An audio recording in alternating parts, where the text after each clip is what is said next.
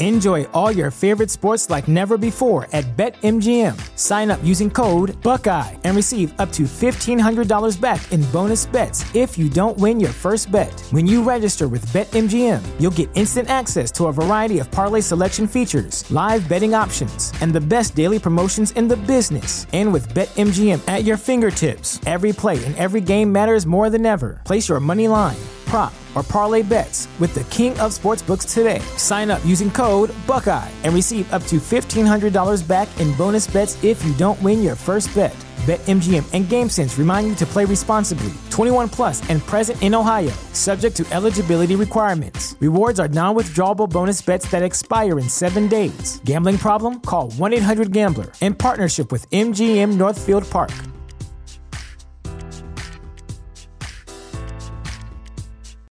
You know how to book flights and hotels. All you're missing is a tool to plan the travel experiences you'll have once you arrive. That's why you need Viator. Book guided tours, activities, excursions, and more in one place to make your trip truly unforgettable. Viator has over 300,000 travel experiences to choose from. Everything from simple tours to extreme adventures and all the niche, interesting stuff in between. So you can plan something that everyone you're traveling with will enjoy. Real traveler reviews give the inside scoop from people who've already been on the experiences you're considering. So you can plan with confidence. Free cancellation helps you plan for the unexpected, and 24 7 customer support means you can travel worry free. Download the Viator app now and use code Viator10 for 10% off your first booking in the app. Find travel experiences for you. Do more with Viator.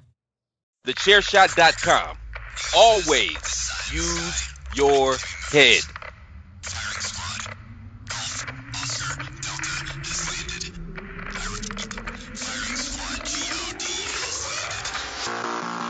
Warning.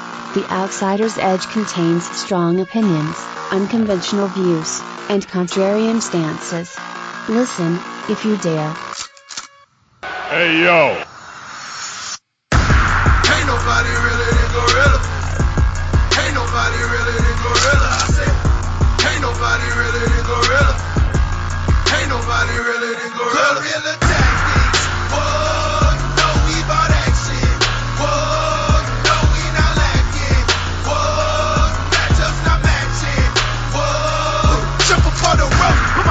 my feet up in your face. No, we ain't tapping out, but y'all but this way. Whoa, Gorilla tactics. As we are brought in by the fire tones of the Tongas, with whom we give all deference to G1 season, y'all. It's your boy Rance, aka not Ray Cash. Over. Weird, isn't it? Yeah. You, you you think that's weird? There was a day last, I think last month, where like the PGA Tour, the U.S. Open, the NBA, the WNBA, the Major League Baseball, football, like all of it was on the same day. The world is really coming. It's it's going crazy. Anyway, nonetheless, it's your boy Rance, aka Ray Cash. Uh, this is the Outsider's Edge, of course. Uh, I guess we we can just talk the Outsider's Edge, the COVID edition, if you want to. Like the shit is crazy. But let me introduce my brethren. Uh, I have my brother Kyle and my brother Carl with me. Gentlemen, what's happening? I mean, Not much. I'm excited because, like, I love our friends, and I love that we have so many friends that we're able to have frequent guests on the show. And I think we have awesome shows when we have guests on the show. But I'm excited for a three of us episode. Yeah, yeah. I mean, have, when's the last time it was just us three without somebody else? It's been It's been a few. Yeah, it's It's been a few. been a while since I came back. It's been guests. So, um, so then like know, a I'm year. try- yeah. So it's been a while. I- I'm, you know, hopefully it'll be more frequent though, because I'm, uh, I'm doing Hey, better. We're we're proud of you. You've made several recordings in a row now, and we are very impressed. Hey, Oh, and then, don't- by the way, I, I was taking a nap before we started recording. I even set an alarm to make sure I would wake up 15 minutes ahead of time so I could jump on the call. So I'm with it. You, you don't see the text messages where it's like, "Hey, what day did we record again? What Oh. I I get my own separate text messages of what what's the most frequent day we record. Yeah. Hey, I just want to make sure I'm on it. That's all. We're proud of you. We love that you're back on the show. you you Glad to be here. I don't think you really understood or appreciated the role you played in the show. I still Aw. plugged your Twitter until like a week before you came back. Yeah. And then we were like, "What's why? What are we doing?" and then you popped up. It's almost as ironic as when you guys were trashing Aleister Black, Who? and I rose, bitch, and I rose Oh, from the yeah. of hell to defend him. That might have been the last show I was on. I Come mean- to think of it. I don't I don't know because I have no idea who that is. I, look, Solid Snake. Does that ring a bell? Oh, oh, the tall hairy dude that Kevin Or- Owens gave the stunner on Monday? Alistair Hack. Maybe that's who it was. at Outsiders Edge CS, there will be a poll up. Should Kyle be kicked off of the show? Yes or no? And that's just one of many reasons you want to kick him off these days. Oh, he's I mean, it, from the it's cool. State. It it's cool, man. I'll just you know chill and watch Lamar highlights. And I don't even like the Ravens. asshole. Anyway, to get to some business. So we recorded really early last week and missed a lot of shit that happened. Two of we're gonna I want to kind of touch on two of the major things that happened. Uh you want to go with serious or you want to go with funny? Which one you want to go with? Ooh, let's start with funny and then we'll do serious. Let's get these chuckles out. Okay. So Chuckle, Chuckle Factory. Aiden, mind you, this is we're speaking on last week because we recorded last week on a Tuesday. Last week on AEW's Dynamite, Kip Sabian and his soon-to-be wife Penelope Ford, Joey Janela, gotta love that shit. Um, Hey, you know whatever, whatever. Joey, it's not an upgrade or a downgrade. Joey made a lateral move to Sonny. Oh no, Sonny's an upgrade. No diss. Sonny is an upgrade to Penelope. I did see. I believe that, but I didn't want to say it out loud because, like, I wanted to respect our like non-gay listeners because, like, Sonny is that dude. Our non-gay listeners know what's up. We That's right. They up. listen to me. but anyway, so after a few joke uh, reveals, it turns out that the best man, and not just the best man of his wedding, but the best man, is Miro, the former Rusev. What do you guys think about Miro being in AEW? That's a big move. Miro is a future champion. I have only one thing to say about it. Gucci. All right. Okay. Um, so here's, I mean, look, clearly it's a huge acquisition. Like, let's not, I'm not going to mince words here. Like, it's a big deal. But the funny, there's there, the funny thing is, there's two funny things about it for me. I'll save the obvious one for last. But the first one is it's funny that he automatically comes in and he's in a wedding storyline. Like, you know, so this is like the second company where he's been in a wedding storyline, except this time he's not the one getting married. So I isn't this like the third wedding storyline that he's been in Yep. some way affiliated with? yep. Don't forget Summer Rae. Yeah, Summer I- Rae and Dolph shit, Ziggler. yeah. So yeah, there's that, and then on top of it, he did. You know, it's it's become it's become like tradition now for for them to make sure that when you come in to AEW, if you're an ex WWE talent, you have to shit on your former company because how else can you get over outside of that? It's just the only way. AEW debuts their former WWE talent by having them emerge from a pit of salt. You know what it's like? You know it's like? It's like have you ever seen a dude get jumped in a gang? Yeah. Like to be down with them, they got to get beat down for how many, many seconds the, the the set represents. right. Like it's like that, you know. And then we're gonna rock with you, kind of like what Cedric got to do with the Hurt Business. We'll speak on that later. Yeah, Yeah, I mean, you know, that's valid. The only thing I will say that Rusev, I think, has over the others is like, I think Rusev had more right to have grievance agreed. about Rusev Brody had his time. Yeah, like I think they had more right to have grievance because like whether it was supposed to get over or not, and whether it was over ironically or not, how many months did arenas scream Rusev Day? Oh, Rusev Oh, yeah. Day. Like Absolutely. that shit got so over. And at the peak of its most overness, they're like, all right, cool. Aiden, turn on him. But then you hear the story that Rusev told, or Miro, I guess we should call him by his Yeah. name. We'll call, and, and the thing is, Yeah. that one I will acknowledge in a not even ironic way because, like, Miro's his actual fucking name. So, like, sure. whatever. um, Miroslav. the uh, the the story that he told about uh him going to Vince and Vince and Vince saying that uh basically telling Rusev or Miro that the only reason that the merch was selling the merch was sold out. And Rusev was like, let's get some more. It was like, no. It, basically because he he was saying that the merch sold out because they were essentially kind of playing along with the joke instead of the fact that he was over. And like that, yeah, like that's Like, fucked that's up. pat. Well, it's fucked up, but it's also patently false because, like, Rusev, I, I don't want to use the term Daniel Bryan over in the sense that he was over in to the same level of Daniel Bryan, but I, I use it in the sense that, like, when the crowd thought he was supposed to be on the card and he was not on the card, Yeah, crowds were pissed. Yeah. They would turn on a show if there was a battle royal or some shit, and Yeah. they thought Rusev was going to be in that shit, and he wasn't after they've been screaming Rusev Day for an hour. They But would thi- shut that shit down. just think about it from Vince's mind, though. Again, I'm not saying he, he's dead wrong for that, but just think about it how Vince thinks about things.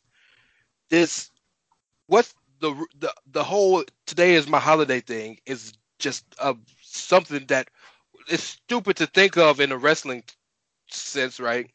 Well, it was done that, as a it was done as a throwaway gag on an actual And- holiday. and that's why Vince thought it was a joke, and people were playing along with it. Vince didn't think it was real. Vince didn't think people were behind Rusev. They thought they were behind the hilarity of the gag, and that's where he failed. and that is also that is a legitimate indictment of the thing that of the criticism people level against Vince all the time in terms of him being out of touch. Yep. Like if there's one thing that someone as like well versed in wrestling as Vince fucking McMahon is should know it's that literally anything can get over. Literally anything can get over and when it does get over, you ride that shit. I mean, fucking Undertaker's a great example, but I still will go like Al Snow got fucking mannequin heads over. It's To the point that people paid money for authentic souvenir heads. If you ever want to see the most '90s ass video, go look at the entrance Al, Snow had at the ECW event.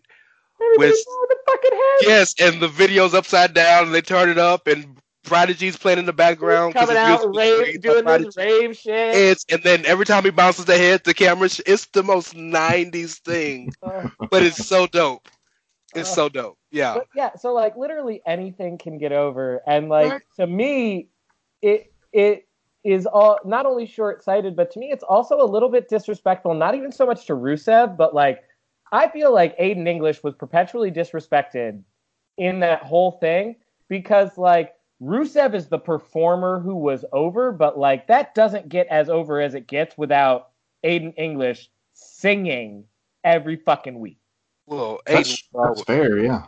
But Aiden was always a. Aiden was always a. He was Uh, always destined to be the Robin. yeah. Like, well, I'm not saying Robin. no, Even a Robin home, he's Alfred. no, I'm not saying no, I'm not saying that like he needed to get some kind of mega push out of it. I'm just saying like it is disrespectful to him and to Rusev to not acknowledge the fact that that wasn't a joke that was legitimately over and popular and people liked. I mean, here's the here's the deal. WrestleMania 34.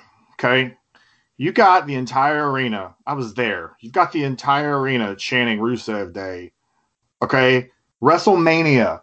Like it's over. I'm sorry if you've got an entire crowd in New Orleans, Louisiana. Time out. I mean, that's just my opinion. Time out. No, no, your opinions are wrong. But you really gonna complain about who won that match? Uh, Oh no, I'm not complaining about Okay, nothing. I'm just making sure because that's But your boy know- who won the match. So I I'm just know making that. sure what like what what you're standing on. But Please it's just continue. Interesting to me. It's just interesting to me. It's like uh, if you're Vince McMahon and you got a guy who's getting Rusev Day chants from people literally that come from every corner of the world to watch your show. This isn't a gag that's over, man. Like this is it's fucking over. Like how hard is it to me? I mean, look, I'm not saying I'm some genius and Vince isn't because clearly that's not true. But this is he dropped the ball on this one. I mean, it's fair. Speaking well, and speaking of interesting, it was also really interesting to see the reaction from the less cultured members of the wrestling crowd to Miro's outfit for his big debut.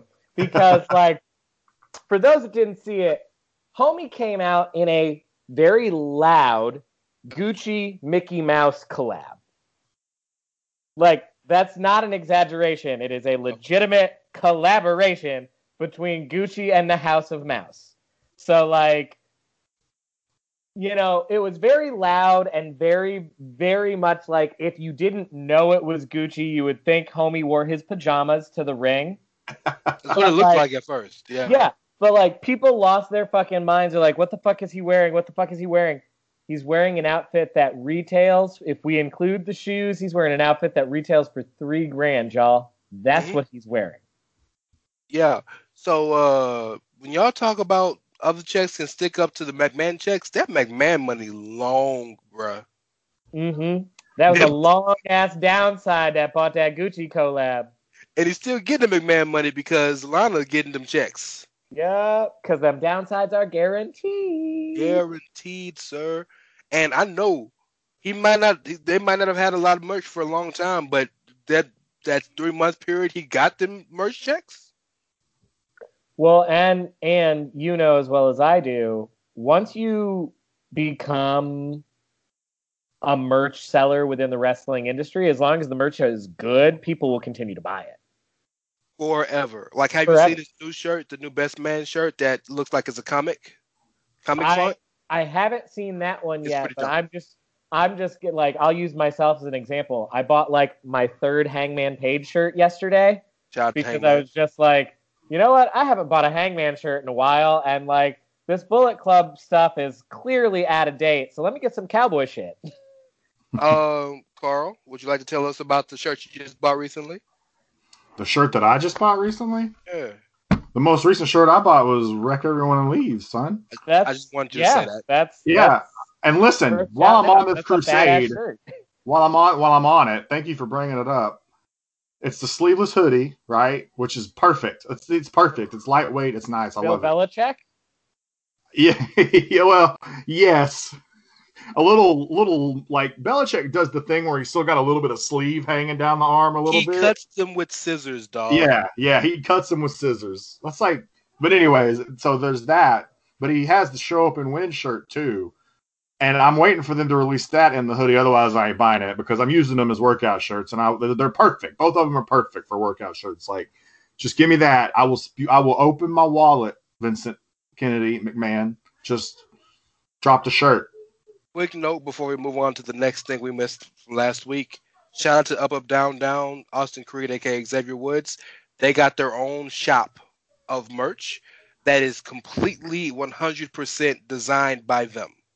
Mhm. This is not Really? WWE Designs. Nerds Yeah, Clothing see. met, hooked up and they design their own shit. Did not know that. That's awesome. That reminds me, I need to get a left, right, left, right shirt. So you team left, right, left, right too? I mean, you know, Let's I go. think short-haired Breeze is hot, and Let's you go. know I love Adam Cole, and you know I love Cesaro. So of course I'm team left, right, left, right. Of course you love Adam Cole. You like black folk. Well, yeah. The longest running, greatest joke in the history of the Outsider's Edge. Adam Cole. I mean, man. but is it a joke though? But is it? I still ain't met a Jenkins as white, bro. I still ain't done it yet. Someone show me a, a white Jenkins. I'm I'm waiting. so the other thing we missed, we spoke on it very briefly uh, with Jeremy last week. Shout out to Jeremy. But Andrew Yang had a, a very long, quite a few actually interviews, but one specifically with Chris Van Vliet. Um, and like he went, he went in, he went on on his issues with Vince, his issues with WWE, um, his what he takes umbrage with, why he takes umbrage with the independent contractor term, um, the things he would change if he is if he does become Secretary of Labor if things happen, right? Um, we don't we don't have to really go over specific quotes because you guys have I've sent you some of the quotes and you guys maybe have seen the interview and whatnot.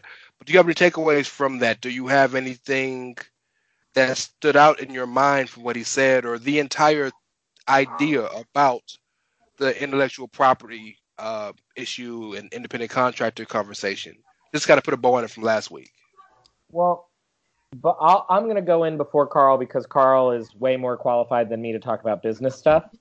Um, so like, I had a couple of takeaways. You know, one thing, you know, we have talked about the independent contractor label, and my biggest problem with it had always been and has will always continue to be they're independent contractors when it's convenient for you, they're employees when it's convenient for you, and you just kind of, you know, throw that term independent contractor out when your employee does something that you don't like co-sign or when you don't want to provide for them in a certain way then you're like oh no no no they're an independent contractor. But you exert a level of control over them that is very much nah dog that's your employee. Um so like i i've never cared for the way that it, it's it's a very duplicitous term. Um, but my other thing, as far as intellectual property goes, I will never argue that an IP that was born, bred, and created within Titan Town should not be 100% controlled by Titan Town.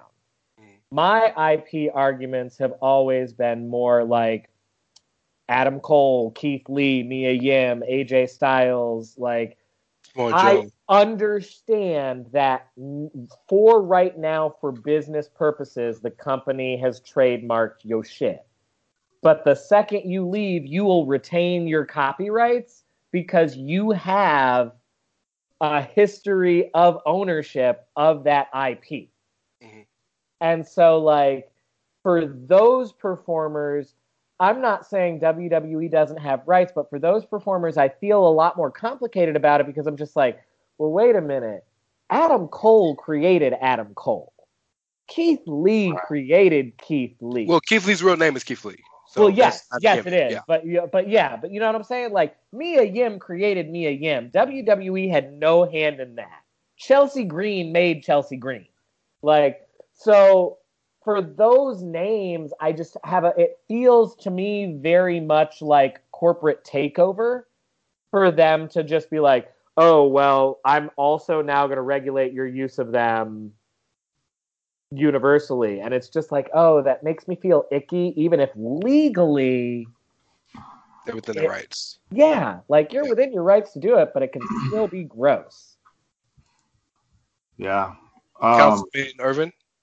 Yeah. So I'll say this. I think, um, and you guys, you guys know me. I'm, I'm a bleeding heart liberal, as some would say, for the most part. Uh, but I am. I, I, I don't just. I'm not ready for the destruction of capitalism per se. I think it has a place in the world. Uh, you know, in, in harmony at least with other forms of other systems. And so, and I say that because I think it's important for a business, you know, th- these businesses, like especially in the entertainment industry. Uh, I mean, Vince is a billionaire, but his employees are getting are getting paid handsomely. If you work for WWE for the most part, you're getting paid pretty well. Um, and I don't think that that means, hey, that you should be able to get my intellectual like like you were talking about, Kyle. You know, you create, she create, Mia Yim created Mia Yim, right? So yeah, maybe WWE owns it right now or whatever, but when she leaves, like I think that they need to. One thing that I think would be beneficial, and I, I, I don't know if this is something that happens or not. Um, so if anyone out there knows, if you guys know, please correct me. But I think for sure that some of these guys that come in, and maybe all of them, should before you sign your name on anything, and this is the way it should always be, really. Before you sign your name on anything, especially something that's going to involve monetizing your worth you should really consider having a lawyer look at these documents and make sure that there's nothing in there that is just going to screw you over. And I'm not saying they're getting screwed over. You know, you're still getting to be in the biggest company in the world. Um, and with that said, I just want to, I'll, I'll stop after this. There's a lot of people who have disagree like hardcore with Andrew Yang and, and what he's talking about. But I want people to understand the one thing about Andrew Yang, if you followed him, I've, I've read his book. It's very good and insightful. It's a little little dystop- dystopian in ways, but it's insightful. And the interesting thing about him is he very much is human capital is a phrase that comes up in his book and out of his mouth quite often. And he is very much of the mindset that we should be people should be paid on what they're like it's not all about work you know what i mean? Like we're human beings and and you know we should be taken care of. And i think andrew's got some points. He's got some things that are probably incorrect as well. But his heart is in the right place here. Like he, sure. he is he is really looking out for the employees in this situation as he should. Well, that's his whole platform and part of the reason for that platform though has it has nothing to do with really wrestling as much as it does like Andrew Yang much like yourself Carl believes in capitalism but recognizes that capitalism is broken. Yeah, oh, absolutely. And yeah. like his whole thing has been universal basic income and the reason yes. for that is to address the fact that capitalism is broken. Yeah, and I mean, I'm and, and I I was like, a Yanger from the beginning, so I mean, I, know, I. No, I know you were, but I'm bringing those things up just to say that like it makes perfect sense that he would come down on the side of the employee because like the idea of human capital is just this idea it's really just an extension of the idea of basic universal rights like you have worth by being alive and a member of our society Absolutely, yeah. And so we are going to compensate you inher- for that inherent value you provide. And our society benefits in the long term because you will buy things. You'll filter, I agree with you. you filter that money back into the society. Yeah, yeah I got you. Yeah. And, and by the way, sh- shout out Andrew Yang if you want to come on the show. uh, let us let us know. Uh, let me let me no, hit, no, let me, no, let me hit you know what Andrew Yang, no, but you know what Andrew Yang is a good example of though. Like the wrestling audience might be niche, but it is very wide, and you never fucking know who's paying attention to what's going on in the wrestles. Did you see Mychal Thompson, the former Laker, talking about Eddie Kingston last night? Like you are so right. So let me let me put a let me put a ball on Andrew Yang real quick because I do want to make two points that I noticed, and I made it I made them to y'all personally, but I want to say them on air.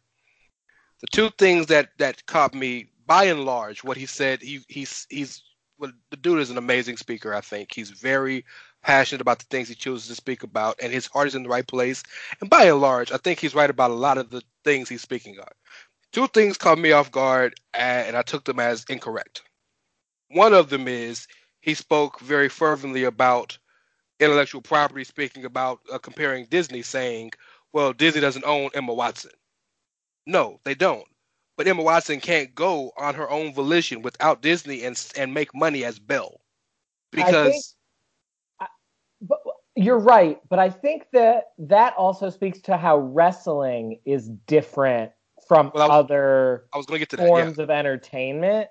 Is just like nobody gives a fuck who Austin Jenkins is. And in a lot of ways, Adam Cole likes that because, like, he can have that anonymity. But, like, in terms of being a bigger brand of wrestler, he has to constantly be Adam Cole. If a, uh, if a network advertises that Austin Jenkins coming on, not a whole lot of people are paying attention to that.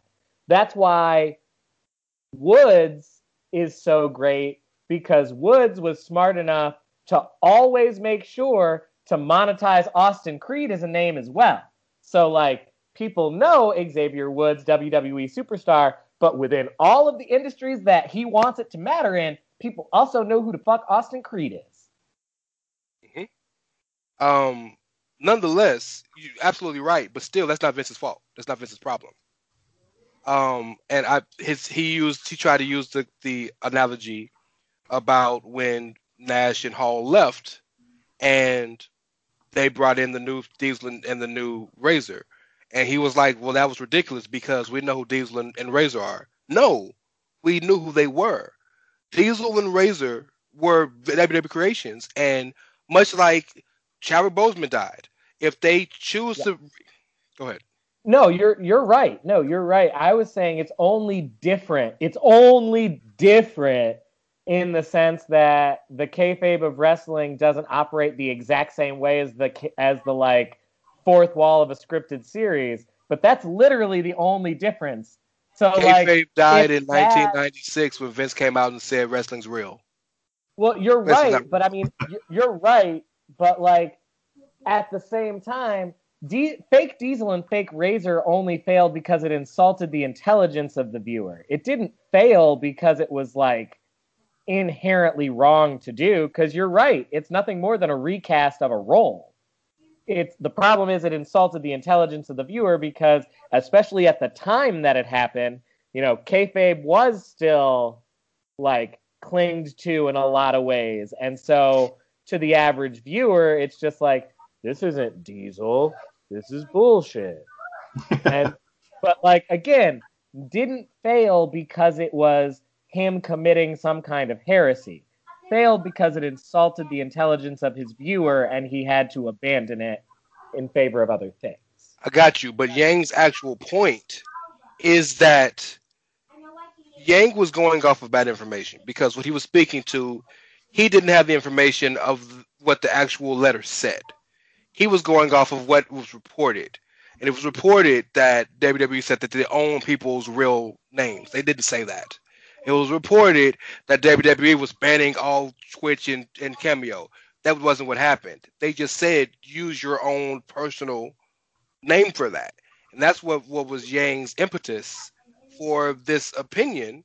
And on that respect, I feel that it's incorrect because ultimately Vince owns those WWE names. So if anything happens under that WWE name, if Big E gets on the call right now as Big E, and you know all the speaking out stuff, so knock on wood, something happens, that's Big E under WWE. That's under work time because that's a name he owns. If it doesn't Right. under Ettore Ewen, that's not under work time. Yeah. Fuck that. Just just drop the big and just be E. That's the easiest way. That's the easiest way to market yourself and still like I'm following your guideline. I'm not big E. I'm just E. E is my first and last initial. And it's also what everybody just so happens to know me by. Exactly. And so I didn't like the analogies he tried to make because he tried to find a difference in them when there is literally no difference. It's just people accept one and don't accept the other. That ain't got nothing to do with business. The other issue I, had, the other issue I had was he seemed like a lot of this was personal because he spoke about how he had so so many of his heroes from the 80s are dead and he can't understand why they were dead. And so he felt like he he blames personally blames Vince for that. And there is a heavy level of responsibility Vince bears. Oh, Oh, yeah. There's a heavy level, just it like ain't all on Vince though, because like I got news for you, bro. A lot of your heroes that died died when they weren't working for Vince. yeah, absolutely. Vince didn't make them take Like, drugs. Vince didn't make them. well, I, I, I didn't say steroids. I said drugs. I, I, but, ah, steroids is drugs. No, I'm talking. No, most of these guys didn't die from steroid-related drugs. They died You're from. right, They didn't. I'm just saying, steroids is drugs. Yeah, but you know what I'm trying to say. You get my point. I mean, Like- Vince like- didn't make them do lines of coke That's in what I the locker room That's what I mean, right? off like of a stripper. that's what I, that's what I'm talking about. Like Uh, sounds like a good Boy time. Smith, Davy Boy Smith had a morphine Sounds like had the a morphine 1980s. Davy Boy Smith had a morphine um, addiction. That ain't got nothing to do with Vince. it it doesn't have anything to do with Vince in terms of Vince didn't get him addicted to morphine, but like correct me if I'm wrong. Like please correct me if I'm wrong. But didn't the back injury that led to his painkiller addiction occur in the Fed? WCW, What Well, it, see, was, here's- it was WCW? the trap. Here's the Trap thing about that. Regardless, though, I I- like, and this it's all it's all a good point, and I I think what we got to realize is that back then the lifestyle these guys were leading was way more than what they're going to get away with now because WWE has more protocols in place now to protect their superstars Mhm. than they did in the 80s and 90s. So I can see why a guy like Yang is like, well, you know, at the end of the day, and this is the same guy, remember, who puts a lot of value on human worth Mhm. and life. I can understand from that respect saying, well, Vince didn't take really take care of his guys because he was letting them just do whatever they wanted at all times, you know, especially back then. And that has changed now. And to Vince's credit, he has come around on some things. I don't want to sit here and just blast the guy, you know, but Well, there's the an mi- argument there. Well, and the mindset within the industry has changed in the sense that, like, within all of athletics, and wrestling does, in a lot of ways, fall within the realm of athletics. Oh, for sure. Within all of athletics, the mindset of, like, what kind of lifestyle you lead as a professional athlete who has to stay in performing shape is not the lifestyle that you led in the 70s and the 80s. Like things about nutrition and weight training and cardio and all kind like things about not smoking and all Yeah. kinds of like health conscious stuff is being pumped into athletes from even a young age because like schools have to have nutrition programs now. Sure. And A so lot of that is access to data, you know, access We to know more now. Yeah, we know absolutely, more now. Absolutely. We know more now. We know more about CTE now. Like, we know more about the long term effects of steroid use and how that impacts Sure. your judgment and blah, blah, blah. So, like, there's a lot to be said for, yes, the increase in protocols, but there's also a lot to be said for, like, the modern athlete behaves in ways like that are the same in a lot of ways, but the modern athlete also behaves markedly different in the way that they party. They still party, Definitely. they just do it differently. Yeah, you're right. Um, yes, but those are two things I noticed that caught my caught my eye. Um, yeah, so we can put we can kind of put a bow on that. But those were two interesting things about it. If you if you haven't read it or haven't seen it, go watch the Andrew Yang interview. It's it's worth it's like thirty minutes, I think. It's it's worth it's worth a watch because it's it's yeah, very if, if anything, it's, if anything, it sparked a discussion that was probably necessary. I mean, we, you know, something that that you always hear about, but we never really get deep into it. And so when you have someone with the platform who can bring that discussion to the table, I think it's Who can important. Who can act, who can quite frankly do something about it. If he is if he does become Absolutely, Secretary of. Labor, he can absolutely do something about this. Well, and Absolutely. and again, again, you know, I said it last week, but I will say this again. Like y'all know me, y'all know I am a radical leftist in a lot of ways. I am pretty hardcore in my socialism, but like cameo is not the hill I'm dying on for the independent contractor is bullshit. I'm dying on the independent contractor is bullshit for healthcare. Mhm. And I'm not talking I tore my ACL in the ring so you repair my knee that I broke at your job because like that's workman's fucking comp. Any any company should be providing you with that. I'm talking I got the fucking sniffles. Where's my Blue Cross Blue Shield? I'm talking I want to go get a mammogram or a prostate exam. Where's my United Healthcare? Yeah, Like, at- because Yeah. at the end of the day, because at the end of the day, do I appreciate the that a lot of them are getting six figure downsides? Yeah, that's awesome. You're providing financially in a way that would have been unheard of 20, 30 years ago. Yeah. But healthcare is expensive as fuck. yeah, especially for those guys because of the Type you- of work that they Yeah. do, even if Yeah. the Fed, even if AEW or WWE are going to cover your workplace injuries, which makes those companies and New Japan like some of the only companies that consistently always do pay for their wrestlers' injuries. That's a dirty secret that a lot of people don't want to talk about. Indie wrestling is poor, y'all. oh yeah, And, and ROH has no excuse that Sinclair money runs long and it's bullshit that they don't always take good care of their people. Kelly Klein, I love you. Um, but like, no, they are in every way, shape, and form your fucking employee, and you need to provide them with health care. But then again, health care should be a right and we should all have it. Right.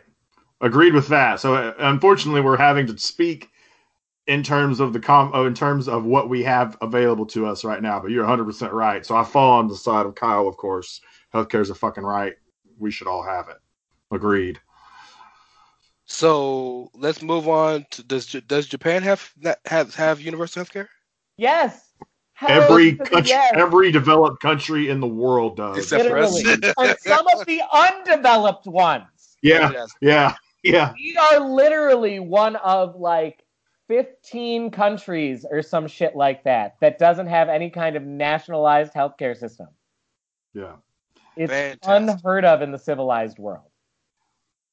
So speak. So let's move on to the civilized world of unite of universal health care and the world of Japan. In cleanliness, the Japanese Um, are culturally clean. Uh, yeah. Like- like there were st- for those that didn't don't remember this during the World Cup and the Olympics, there were multiple stories about how much the people in the Brazil that worked in the stadiums loved when the Japanese team would play because the Japanese teams cleaned up their own locker rooms. the Japanese fans would stay at the stadiums after the games with trash bags and clean up the stands. We can't get Americans to wear fucking masks. but it's G1 season, y'all, and they get to have nice things with fans in the stands. They do. Good for them. And we and we can't even move there because ain't nobody letting our dumb American asses in. Our passports are fucking worthless. I renewed my passport last year. I can take it to nowhere. So Yeah. we're recording this on a Thursday. G- the G1 starts Saturday. Um, and yes, it's in And ends in Christmas? October 18th. Oh, that's right. That's right. That's right. It's the G1. I forgot. It comes fast, and holy shit, it is a marathon. And and the good thing they're doing now is instead of having all those unnecessary stupid ass tag matches, it's, gonna be one young card. lion and just one line, one young lion match to start the show, and then the G1 matches. Let me Which ask you a question better. before y'all get. I'm sorry, Kyle. Go ahead. No, that's all I was going to say. That's better. Oh, okay. So let me ask you guys a question because I don't really watch anything outside of WWE that much.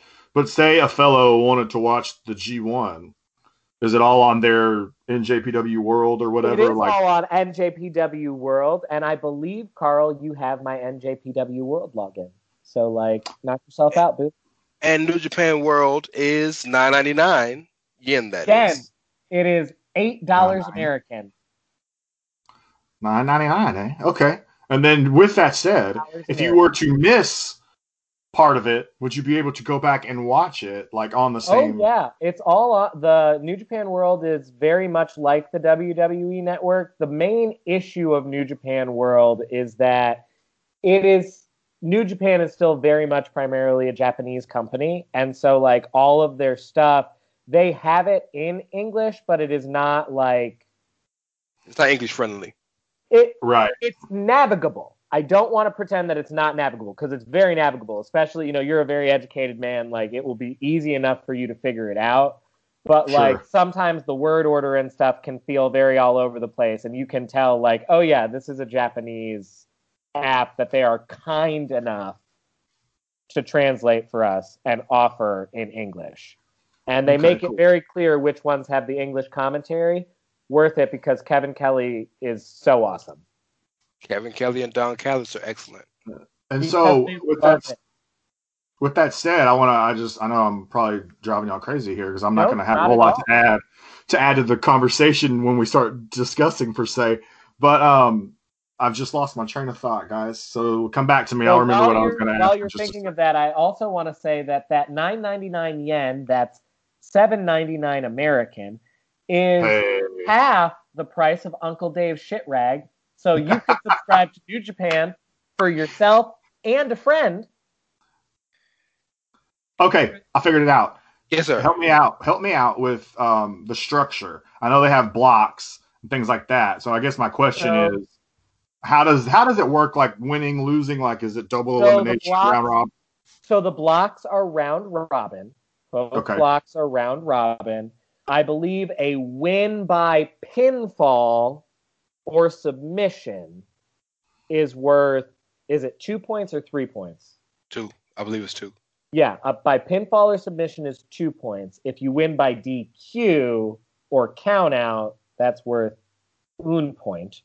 Okay. Um, obviously, if you lose, that is yet points. Um, and at the end of the round robin for each block, the two highest point winners, or the four highest point winners, advance to the semifinals, or just the finalists. Just the two. No, it's just the two finalists. Yes. yeah, the A block winner and B block winner. Yeah, so the A block winner and the B block winner. It, it just always feels like semifinals because there's always a block where like anybody could win it Yep. going into the last night. Okay. Cool. So, but yeah, the A block winner faces the B block winner for the G1 briefcase essentially, and it's a contract to face the IWGP champion in the main event of Wrestle Kingdom. I like it. I like it. The cool thing and the cool thing about the G1 is the world champion it wrestles in the G1. Yes, so And they with the- could conceivably win it and pick their own opponent. Yeah. Ah. Okay. That's cool too. I like that. Um, the other cool thing about the G1 is when when I say that it is probably the most fun marathon in wrestling, like it is probably the most fun marathon in wrestling. And it is a marathon. I tell people every year if this is your first G1, don't beat yourself up for not watching all of it. Like it's okay. That's fair. It's okay. Even even a young boy and Jeremy might miss one match out of the whole G1. That's all they would allow themselves to miss. But like, Right. you know, the point is, it's a lot of content. So don't hate yourself if you miss like one or two matches, especially if that match is Yano Toru versus Yoshihashi, because like, do we really need to see that match? I know I don't. And I like Yano, but like, get Yoshihashi to fuck off my television. He might win the whole thing this year then, just because you No. don't like him.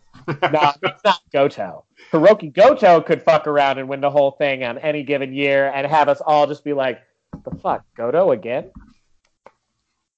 That's fair. Go ahead, Riz. Uh, so uh, the A block we have Kota Ibushi, Tomohi- Tomohiro Ishii, uh, Kazuchi Okada, Shingo Takagi, Whoop, whoop. Tokyo Pimp uh, Yujiro Takahashi, Taichi, the Murder Grandpa himself Minoru Suzuki, Jeff Cobb, Will Ospreay, and King Switch himself, the Switchblade Jay White. So, some big names. Of course, you got Okada, who's always a favorite. You got Ibushi. Ishii is like a fucking superhero in the G1. He every year just has a great so show. So many good matches. So man, he never wins the So many thing, but it's ridiculous. Every year. But you got Jay White, who's always a favorite. Um, you have Taichi, you have Taichi, who's had a great year this year. Suzuki, and then you have Shingo and Ospreay, who are like two wild cards. I think. Who do you think might get this block though? Who do you give it to? So, I mean, obviously, you know, Okada will always be a favorite anytime he's in a block. Yeah, Um, I'm gonna give it. Part It's of me wants tough, to it? give it. It's it's so tough. Part of me wants to give it to Shingo because I think now is the time to start pushing Shingo. I really do. I think now is the time for that. But I'm gonna give it to Jay White.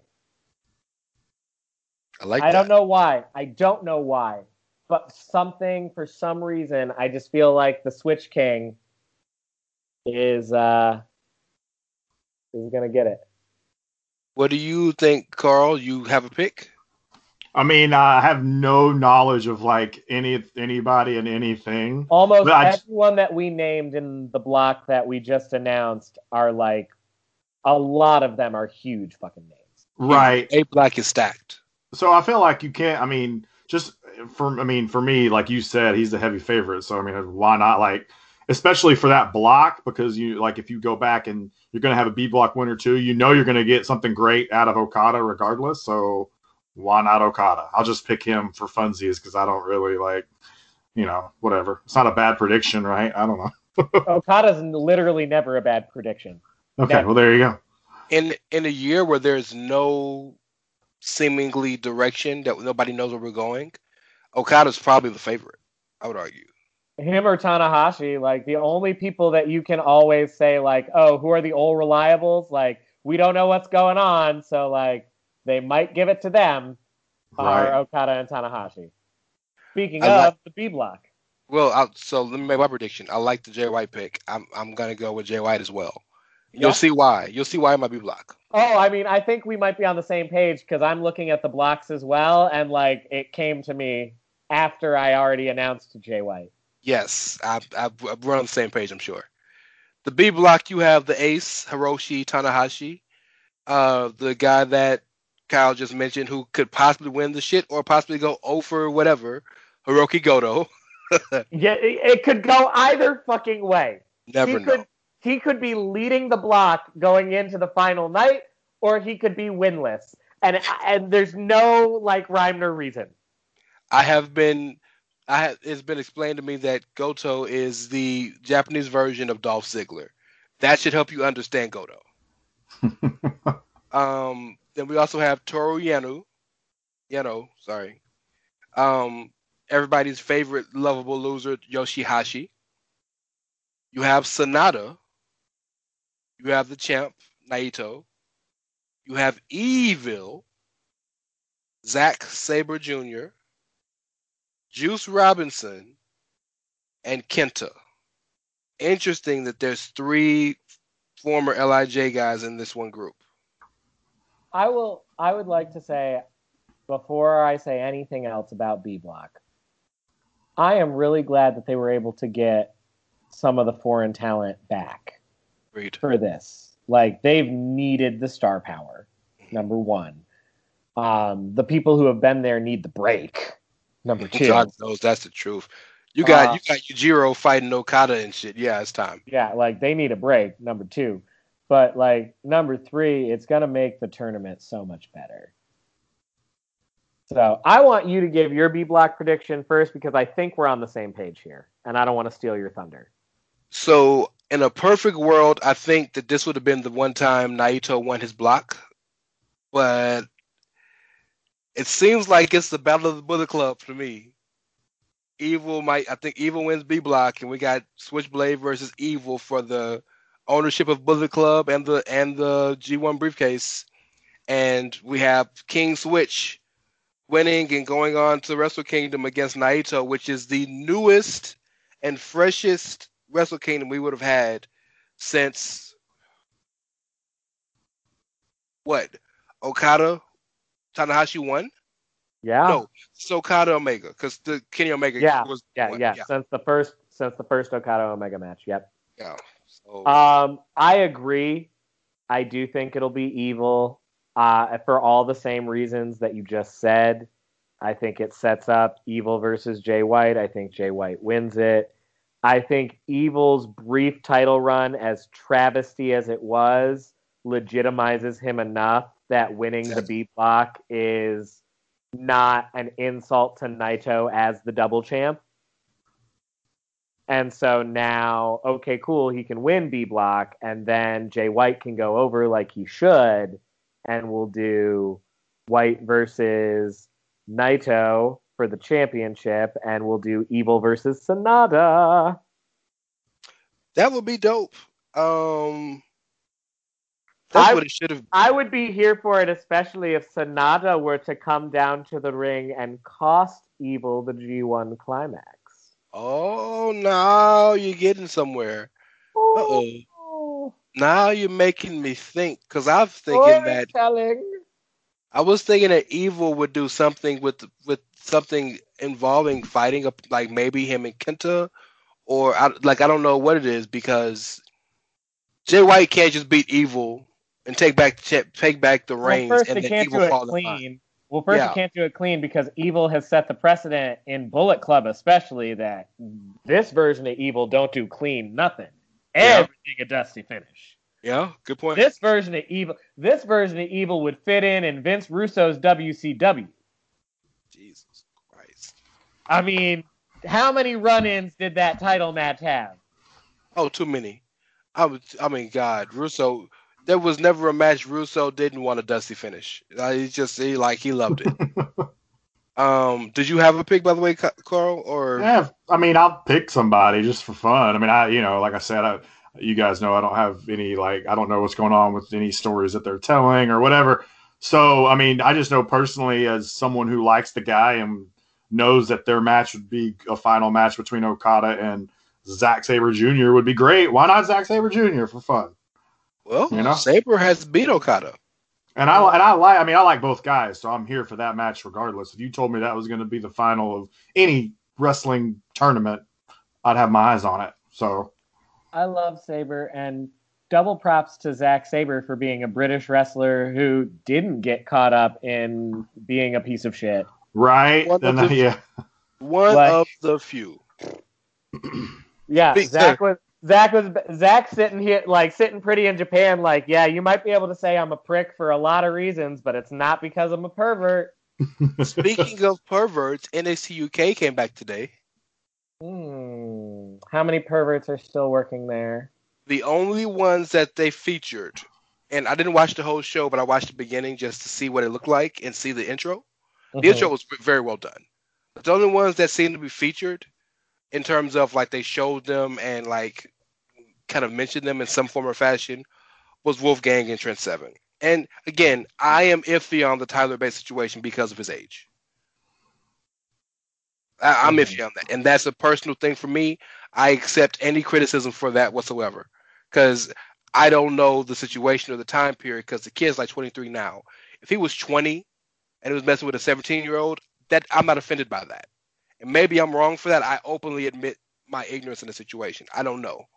Um, I'm but only I'm only not okay with it if there was a power dynamic involved or a grooming situation involved. that's fair. If there's fair. any kind of power dynamic or grooming involved, like it is a problem. nah, I- that yeah, like nah, that ain't Like- the look, son. But if it's just a case of like y'all happen to be three years apart, like three years is y'all could have gone to high school together. And exactly. like you didn't want to date them when they were a freshman, but like now that they're a senior and like you know not as immature, you looking at them a little bit different. I you everything you said is completely right. I don't know the situation enough to make a judgment on it, which is why I don't. The other ones are pretty clear and dry. Um, I think I saw maybe one small fleeting glimpse of Joe Coffey, but by and large, they're moving on with Gallus without him. Seems like, at least for now. Um, no Devlin sighting. You know, Gallagher and Travis Banks and Ligero been gone for months. So like it seemed like they tried to have a fresh start. Um, they got the big Viper Piper Niven match for the title next week. Dragunov is a number one contender for Walter. Um, so like they got some stories that they're trying to build to because they got Takeover coming pretty soon. So I give them credit for trying. So we spoke about the G1, and the G1, of course, is The the, tournament. the New The Japan. tournament. Exactly, exactly. The tournament, the New Japan's equivalent to what the you can call maybe a mixture of the Royal Rumble and the King of the Ring. Absolutely, I would say that, but I would also say that now that King of the Ring is not an annual thing that like happens happens, Mhm. I would say within the broader world of like pro wrestling, the G1 is currently the tournament in wrestling. G1 or Bola, yeah. Yeah, like that's literally like Bola is literally the only other one that I can think of where I'm just like that is a big enough thing and a prestigious enough thing that like you ask any independent wrestler who's not already signed with like WWE or AEW and they'll be like, "Yeah, I want to be in the G1 or Bola." That's Absolutely. the goal. The cool thing about Bola is Bola's always shows the next man up. Yep. That's the cool thing about Bola. I don't know if we're gonna have a Bola no more because I mean, yeah, you know, we might one of the owners of PWG since is. uh, PWG is uh, got so many ties to some uh, not so good people. Um, but if we go back to NXT UK, it's interesting we spoke about the G1 because NXT UK has their own tournament of sorts, the Heritage Cup. rules. It's very weird, weird, weird rules. It's kind of British rules, so to speak. Yeah, the Heritage- being called British Rounds rules. I'm looking Yes. at the article. Yeah, exactly. Yeah, I was going to read it. Um, the Heritage Cup is an eight-man tournament, um, and the rules are as follows. As you, as Kyle said, British rounds. All matches consist of six three-minute rounds. All matches are two out of three falls. All falls can be won by pinfall, submission, or countout. One fall occurs. Once a fall occurs, the round ends. Excuse me. The match ends once a wrestler has won two falls. In the event of a disqualification or knockout, the match instantly ends without the need for two falls. If all six rules are completed, whomever is ahead on falls wins the match. There'll be a 20 second break between each round, and it will be defended as a title.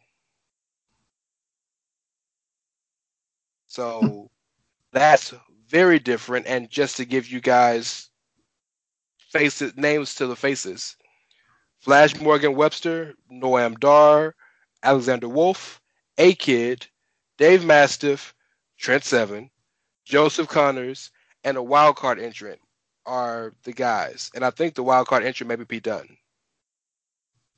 If they're smart, the wild card entrant is Pete Dunne. Well, Pete Like- Dunne's advertised for something with the Heritage Cup for next. If it wasn't for like honestly, if it wasn't for COVID, like I would say if WWE is smart, they just just push Pete Dunne. Period. End of story. Like bring this motherfucker stateside if he's willing. If he's not, like get him for get him here for as many dates a year as he'd be willing to give you, and just push this dude. Well, that's the sad part because he had kind of made the full time transition to eh, to NXT proper um, before COVID, and you know yeah, he has they were doing the Broserweights thing with Exactly. uh, dude Matt Riddle. Yeah. And um, he he I, I, not a newborn now. I think his daughter is like two, maybe one and a half, two.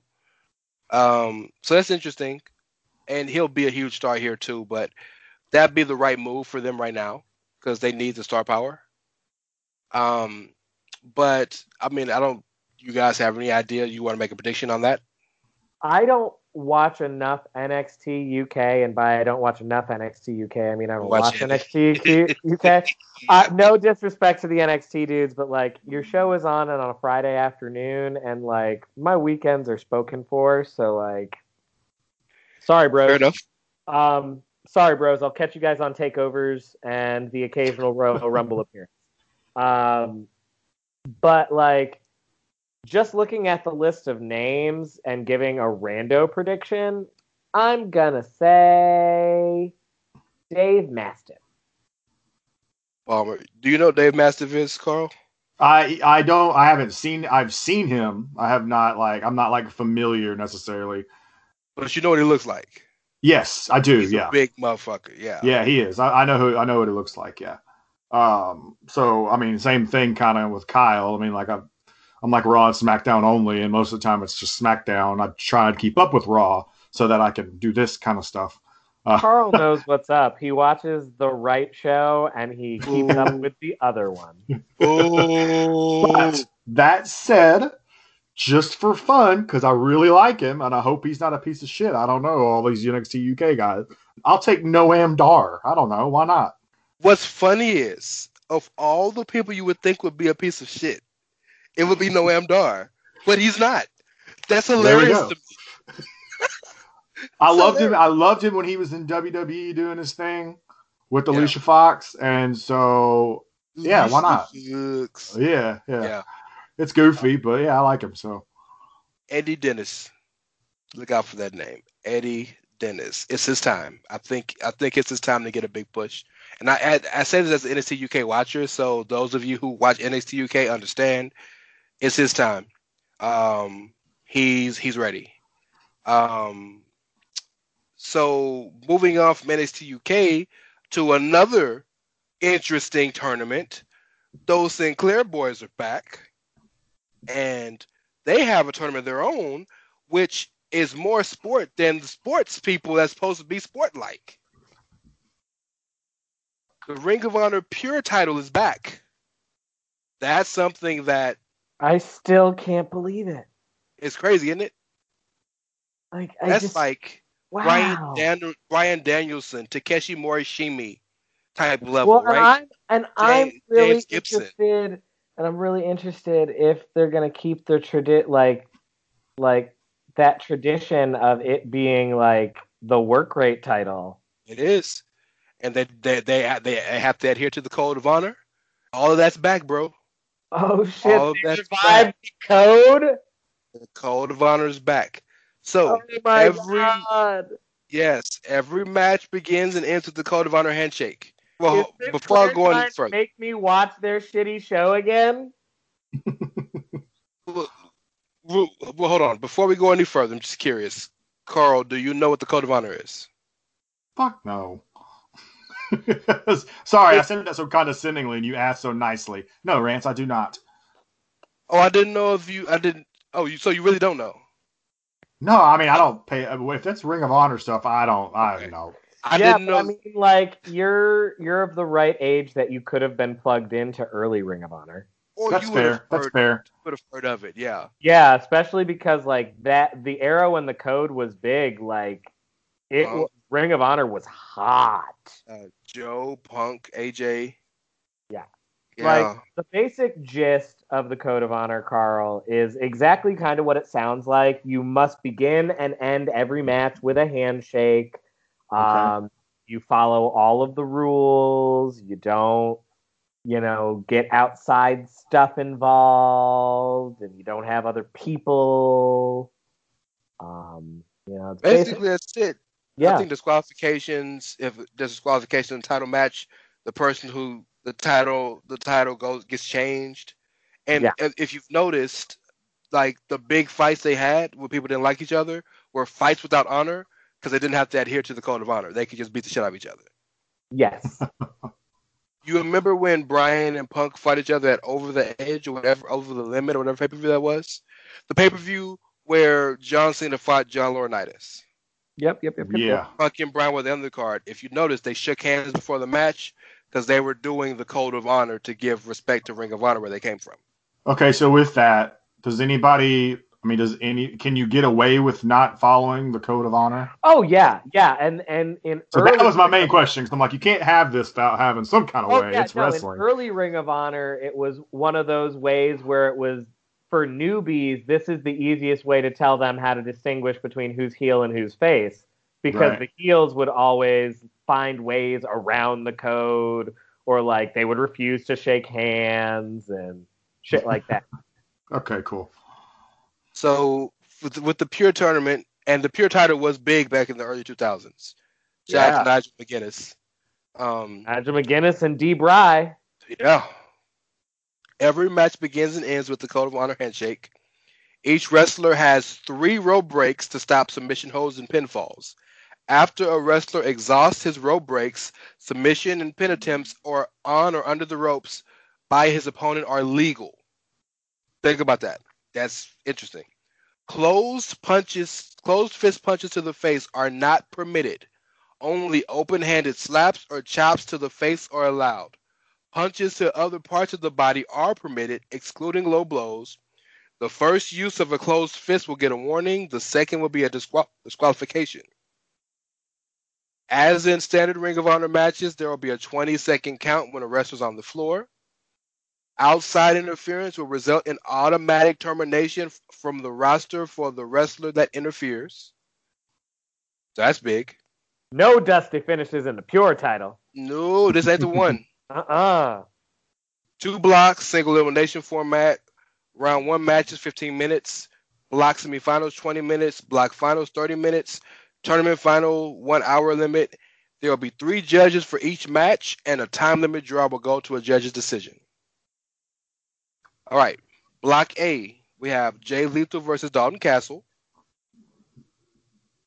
David Finlay versus Rocky Romero.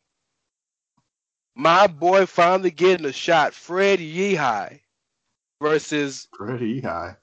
versus Remember, you remember Yehi from I the do. Broncos? Yeah, I do. Yehi was a beast in the in those Yeah, shows. he was great. Yeah. Yehi versus uh, Silas Young, and Tracy Williams versus Rust Taylor. Never heard of the kid.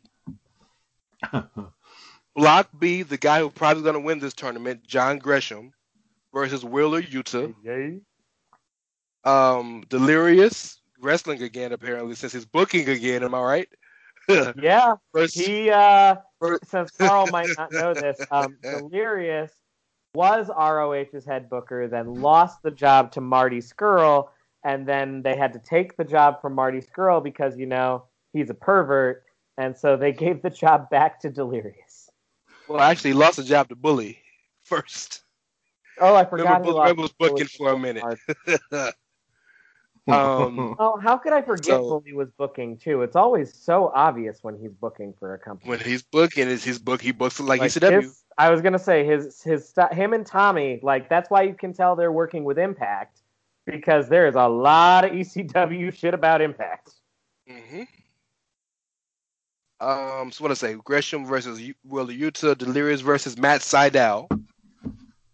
Josh Woods versus the newly engaged Kenny King. And uh, PJ, King. yes, sir, and PJ Black, aka former Justin Gabriel, versus Tony Deppen. Pure Championship is Justin big in Ring Gabriel, of Honor. wow. Yeah, That's a name I haven't There- heard in a while. I he's been wrestling forever. It's just under different names. Well, yeah, Um, and then remember he had to take a year off because he had that accident. Oh yeah, cause he like that gimmick he had where he's like a daredevil. That ain't no gimmick. He does that shit. Yeah, like he lost a finger. Oh shit! It was like his pinky finger, but like still, he lost a fucking finger. right. Or was it a toe? It's it was an appendage. I don't remember which one. yeah, it but was either a finger or a toe. In fact, I think it might have been his pinky toe, not a finger, because I think the reason he had to take so much time off is people don't realize this. You lose your pinky toe, you literally have to relearn how to walk, y'all. Like mm-hmm. Yeah. your body depends on all of them toes to support Yeah. weight and shit. all them toes. It's some toes been in this house. It's some toes. Okay, sorry. you I'm want a not toe? I get you a toe. uh, I'm not gonna have you guys make the predictions for that, but I think this is perfect for John Gresham to break out.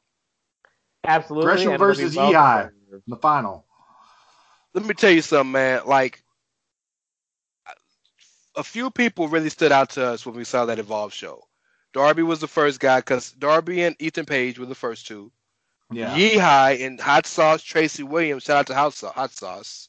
Hot sauce. And then I, I, I know Mitt Riddle is how we feel about Riddle now, but um, Sabre, and that's when I first learned about the the beauty that is Chuck Taylor, because he wrestled Chuck Taylor threw Matt Riddle at You us know- basically. He Yeah. him as a projectile at us, the fans. It was beautiful. You know what people don't realize about Chucky T is like he doesn't have the look. Like that is the thing that he does not have at all. He does not have the look. But everything he does is so smooth. oh yeah, he's good. He, he's good at his job.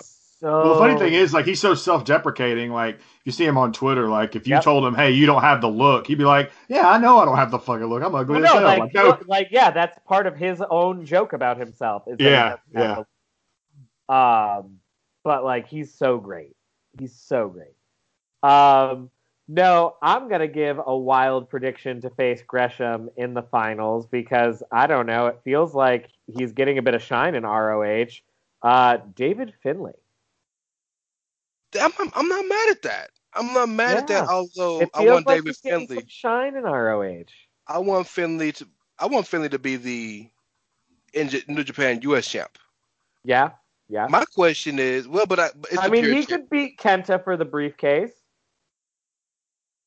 sure. Or if Kenta loses to Moxley, he can be Moxley. Either way it goes, I think Finlay wants the title.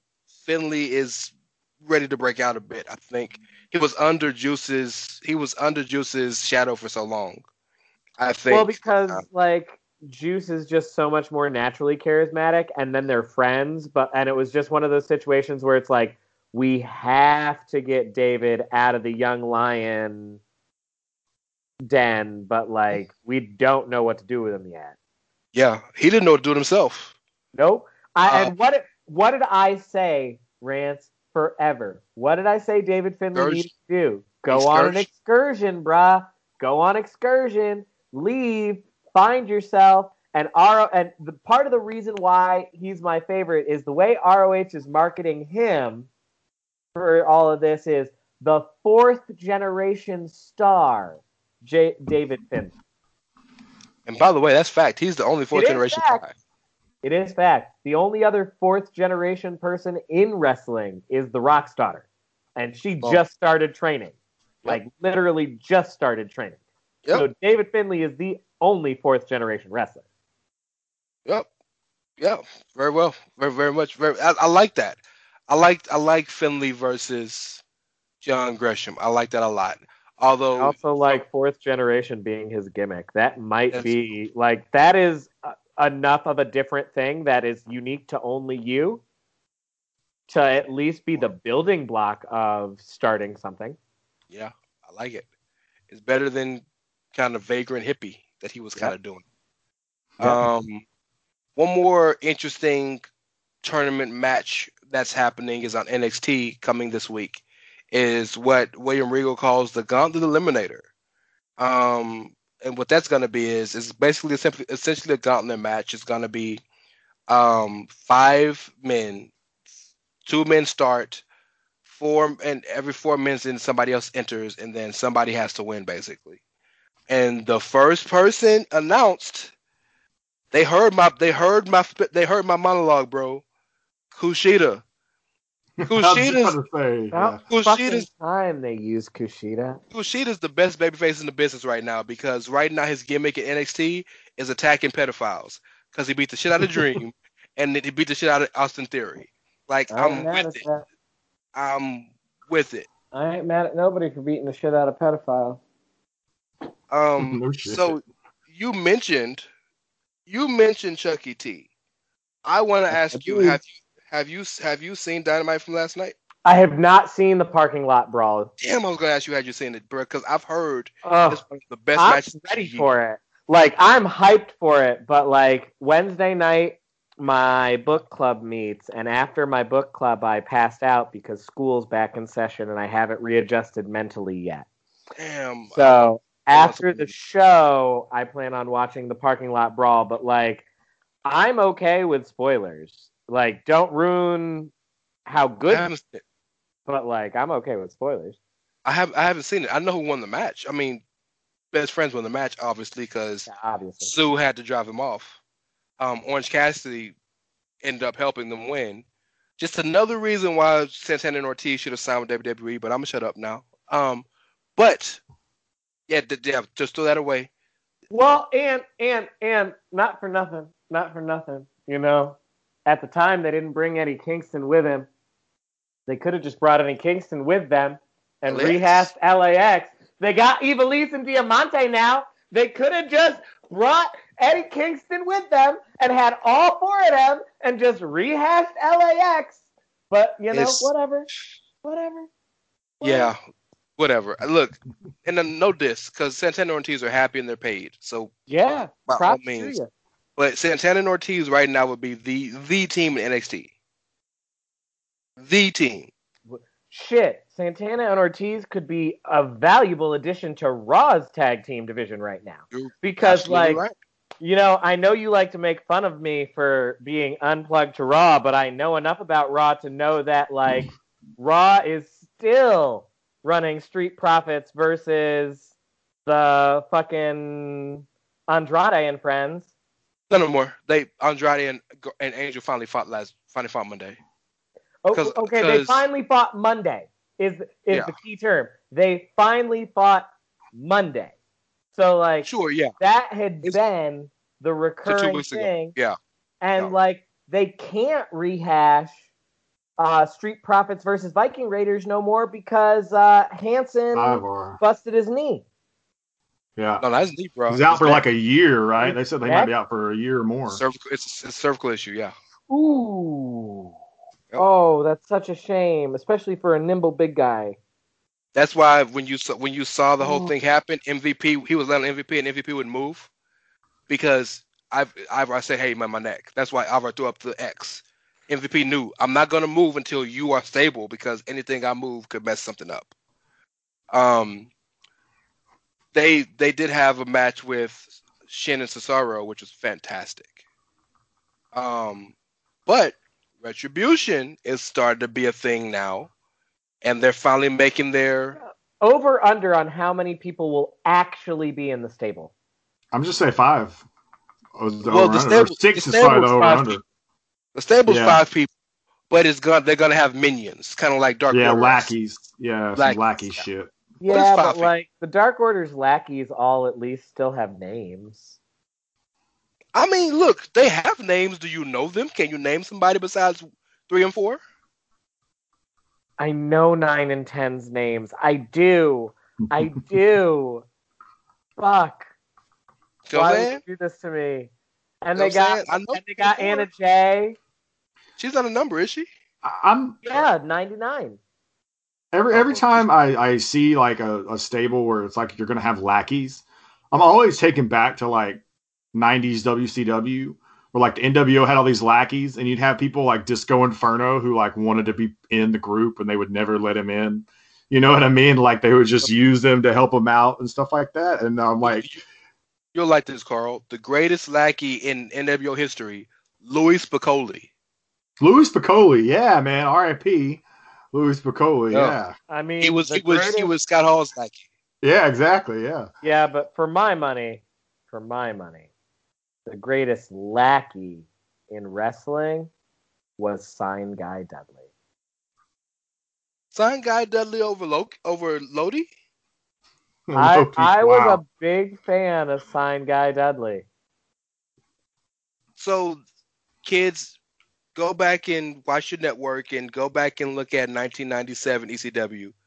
The Dudley saga is so much more than Bubba oh, and Devon. Family The people was to tables. so great. The Oh, family Oh. was so cool. Sign guy Dudley a with fan Dudley. of- Big Dick Dud- if you were a fan uh, Dudley of Dudley. Team Hell No and the anger management segments when they were explaining Kane's kayfabe, if that popped you at all, go back and watch the Dudley saga. Big Daddy Big Dudley was a Big real Daddy thing. Dudley. Yep. Big Daddy Dudley was an old wrestler back in the territory days, and every territory he went to got another woman pregnant and had another Dudley baby boy. And none of them looked nothing alike. They, but they all wore glasses, Yep, the same. tie dye glasses. glasses. Yep, a little spike. It's just crazy, bro. Um, yeah. So, Rep- Sign Sign Dudley was was did did a great job actually. Speaking of lackeys, the the real lackey for the Dudleys was Joel Gertner. And you want to talk about lackey to power? uh, we bringing up some old names now. let's let's let's talk a few before we get out of here. Let's talk a few current things. Um, stay on Raw real quick before we go to SmackDown, and you two can have at it and blah blah blah. Uh, Don't even act Best- like there's not a million great things happening on SmackDown right now. no, there is, but I'm a Raw guy. Um, best stable in the business is the Bret Horseman, aka Yeah. aka the Bret Horseman's the greatest name ever. And hey, by, AKA by the Hurt way, Business. while we're on the hurt business, I just want to throw this out there just in case nobody else brings it up. If I hear one more person compare the hurt business to the Nation of Domination just because they're a group of black men, I'm gonna snap. Like, stop doing They're that. not They- even. They're not even saying the same shit. Right. militant. Her but, business they- but but this Yeah. is how this Yeah, is the hurt this is that are- whole like yeah no you're right but it's that whole like you're boxing people in with your racism because oh they're black so clearly they're the next nation of dom no they're the hurt It's- business It's, a. It, it's more than just boxing people in with their racism. It's the level of ignorance yeah because the hurt business are not black militants. The whole point of the nation was they were legit a spoof on the Nation of Islam, and they were a black militant group. Well, the the so keep it a buck, yes, but the original Nation Domination had Savio Vega, Crush, and PG thirteen. God i feel old So Wolfie D and Ice, whatever his name is, JC Ice. So keep it a buck with Clarence Thomas. So keep it a buck. The Nation Domination stable was never meant to be militant until they said, well, we can split this up. And that's why we had gang wars, because Crush started DOA with the Harris twins. Uh, Savio Vega started Los Boricua, the Boricuas with all the Puerto Rican dudes. And, and uh, Remember Farouk that said, year gonna get my that remember that year that Vince just like decided to not even hide the racism? Yeah. oh, you mean all of 1997? like the whole year? Yeah, So- I wasn't joking. I said, remember that year that Vince Yeah. decided to not even hide the racism? You you remember this? Do you remember the the the the um, storyline when uh, the nation thought that the Hart Foundation wrote the N word on their locker room, but it was I think it was really DX, but the Hart Foundation was the faces and the the, the Nation Domination was the heels, even though they were mad because somebody legit wrote the N word in their locker Right. room. Right. This yeah. was on television. yeah, Vince Russo yeah. must be stopped. Stop him. Um, also, that is yet another example of the recurring theme that we see in wrestling of like wrestling loves to make the heel the person who is legitimately factually correct. yeah, they've got a real beef that matters, and you're like, wait a second Like- here. I, I will keep bringing up the fact that in 2018, tw- 2019, Yeah. Captain Planet was meant to be the heel because he wanted us to stop climate change. CM Punk. All he wanted you to do is don't drink and smoke. Oh, not Yeah, even just- that. Not even that. Not even that. CM Punk became the heel after his big world title push because he was like, "I'm the fucking champion and I can't get in the main event." Like that True. the bad guy. well, yeah, we're, we're- we're a little off the rails, but either way, I I, I want to like on the hurt business real quick. I want to kind of like bring us back because I wanted to make a make a point about him. Like, okay, has there been a better acquisition in 2020 for the WWE No. than MVP? As Like he- he has rejuvenated the career of Bobby Lashley, and I understand Bobby Lashley is Bobby Lashley, but he's been floundering. Oh, I mean, he's done nothing. And, and what's even better is they've rejuvenated it by legitimately copying what they did in Impact. Oh, okay, yeah, yeah. but it's not Uh, just Bobby That's Lashley. so great. It's not him. It's Cedric Alexander, who hasn't really been doing anything. I mean, just floundering, floundering in a tag team. Uh, and then, of course, Benjamin. Shelton Benjamin, who Shelton's great. Everyone loves him, but he's not really done anything since he's been in Keep WWE. going. Apollo Crews. Oh Keep yeah, that's going. Ricochet. Keep going. Keep it a buck. Drew McIntyre got hot because MVP was the first guy he feuded with. Again- because again, because again, all MVP is doing right now to show the brilliance of it, he is just recasting and recreating the good magic that he did with McIntyre and Lashley in Impact to make Impact watchable again. and, and, and by the That's way, all he's doing. and by the way, Hey, remember that time I made y'all fun to watch? I can make y'all fun to watch again. Well, Another thing about this, a lot of people are down on this retribution angle. So why not bring in what's arguably, no, not arguably, is the hottest stable, the best thing in the WWE right now, and have them involved in this in some manner. You know what I mean? Let me stop you there. Let me stop you there. Because to be fair, factually correct, the Hurt Business had beef with Retribution with Retribution the first night Retribution ever came out. Right, right, right, right, Retribution right. came out the, the first night they came on W on Raw. They the they that was when the Retribution that was when Hurt Business went to uh, Raw Underground and beat everybody up Right. because they were looking for Retribution. So this isn't something that just happened. They didn't just do it to No, no. keep them relevant. it's I'm not, not, I'm not- you, that's not they've- for you.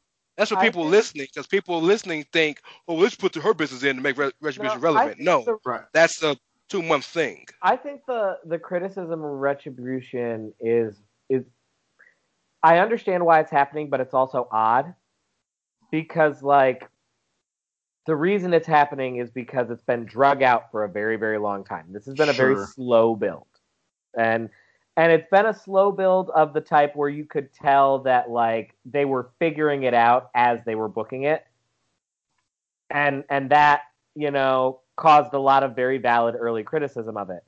But at the same time, like it has now percolated in such a way that like this is a very cohesive and easy to follow story. They started you know they they made their debut and were attacking both shows then they mostly focused on smackdown for a while and now they're on raw and it looks like that's where they're going to be because honestly that's where they need the bodies um but like this has been a pretty cohesive story now that they've ironed it out so i don't Do you- understand why people are still so shitty And do you think that they need to have? Because I think a lot. I think we a lot of people kind of have an idea of who's dealing. I mean, we've seen some of the masks, and there's some obvious people. It seems like that are underneath them. But oh do you, yeah, do you- Dio Maddin. It's Dio Maddin, Dijakovic, Mia Yim, and um, I don't know who the others are. Mercedes. And Shane No, is either do you- Shane Thorne or Mojo is the fifth guy. Do, do they I- need someone like a big name that's like a? Do, do you guys think it's enough for it to be those guys when they finally reveal? Like, I mean, or do they I need will be someone that's behind it all? for? Them. I think it will be better for them in the long term if it's just them. I think it might be easier in the short term to give them a leader, but let's Right. learn the lessons of the Nexus in terms of like if you're going to do it, commit to it, let them be their thing and don't cut the rug out from under it at the first sign of adversity just because you feel the need to throw them an established hand. Sure. Yeah. To to your question, I think that's where the numbers help. Not just the five, but all the random faceless people. That's where it helps because it's one thing. The Nexus was one thing because it was seven guys. You get seven other guys, you can square up with them. That's it. You don't know how many people are gonna come up and pop up with these guys. Like they Mhm. had the what angle a few weeks ago where like it was four people that were on like the the the um apron, and then like ten more people popped up. Then like ten more people popped up. Like how many guys is this? yeah. that's exactly. What help, that's what will help the angle because I think the guys involved are big enough, big enough uh, personalities to make it work. Um, like Dijakovic. Geo is a Maddin, personality. Dio Maddin can cut a promo. Like Geo- if yeah, nothing else, like I don't, I can't remember the last time I saw him wrestle a match. Like I legit can't remember the last time I saw him wrestle a match. So like I'm not sure how great that's going to be. But like from a charisma standpoint, like he got you covered almost by himself. Brennan Williams, aka Dio Maddin, had the greatest, one of the greatest debut matches I've ever seen in my life. I was at his first match live because he was trained by Booker T. Like me I and Brennan him. were actually signing up at the same time. I love him. So, like like he's awesome. I love him. He's a regular contributor on Up Up Down Down. Like I love him. He's a great dude. So like I I'm happy for him that he's gonna get to be a part of this. Yeah, and and you, we already know Mercedes and me are awesome, and Mercedes is a, is a powerful figure in her own right. And sh- if it is Shane Thorne, Shane Thorne is the most underrated wrestler in the company. Well, that's why I want it to be him. Honestly, I want it to be him because like this could be the only opportunity he gets. Uh, like you know, they Well- originally brought him in to be the tag team. He can thank Mike. can thank Mikey Nichols for that. Yeah. Well, that's just thing. Well, no, like not even really that. Like they brought him in to be part of that tag team uh, with um, Mikey, Mikey and then yeah, Yeah. no, but but even before that, he tore his ACL. Sure, but they got another push again, and then Mikey Nichols left. Yeah, decided he wanted to go back home. Yeah, so like, no, you're absolutely right. The the, the torn ACL really hurt because he was out for over a year. That definitely Because he had a mo- setback. Because he had a setback during the recovery. That absolutely hurt him. But they still had a chance. They got the big push. They turned heel. They were doing good work. And then he was like, "Well, I miss my family," so he went home. And now you got a dude who was built on a tag, a tag gimmick, now having to refine himself again. And he was forever lost. So they know they got with him. It's just they had to find something for him to do. This would be perfect for him.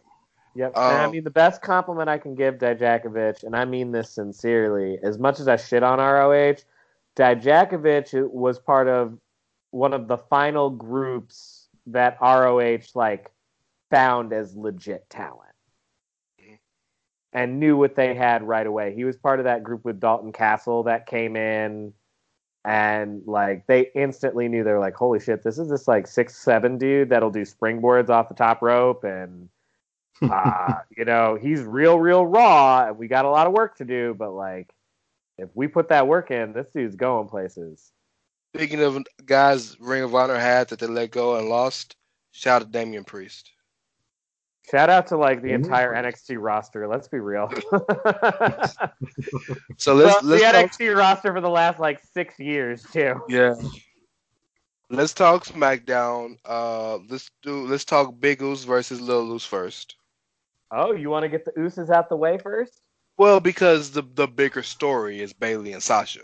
True. Um, but I think it's a really dope story they're telling between Jey and Roman, because again, as many people point out on Twitter, Roman has not done one heelish thing yet.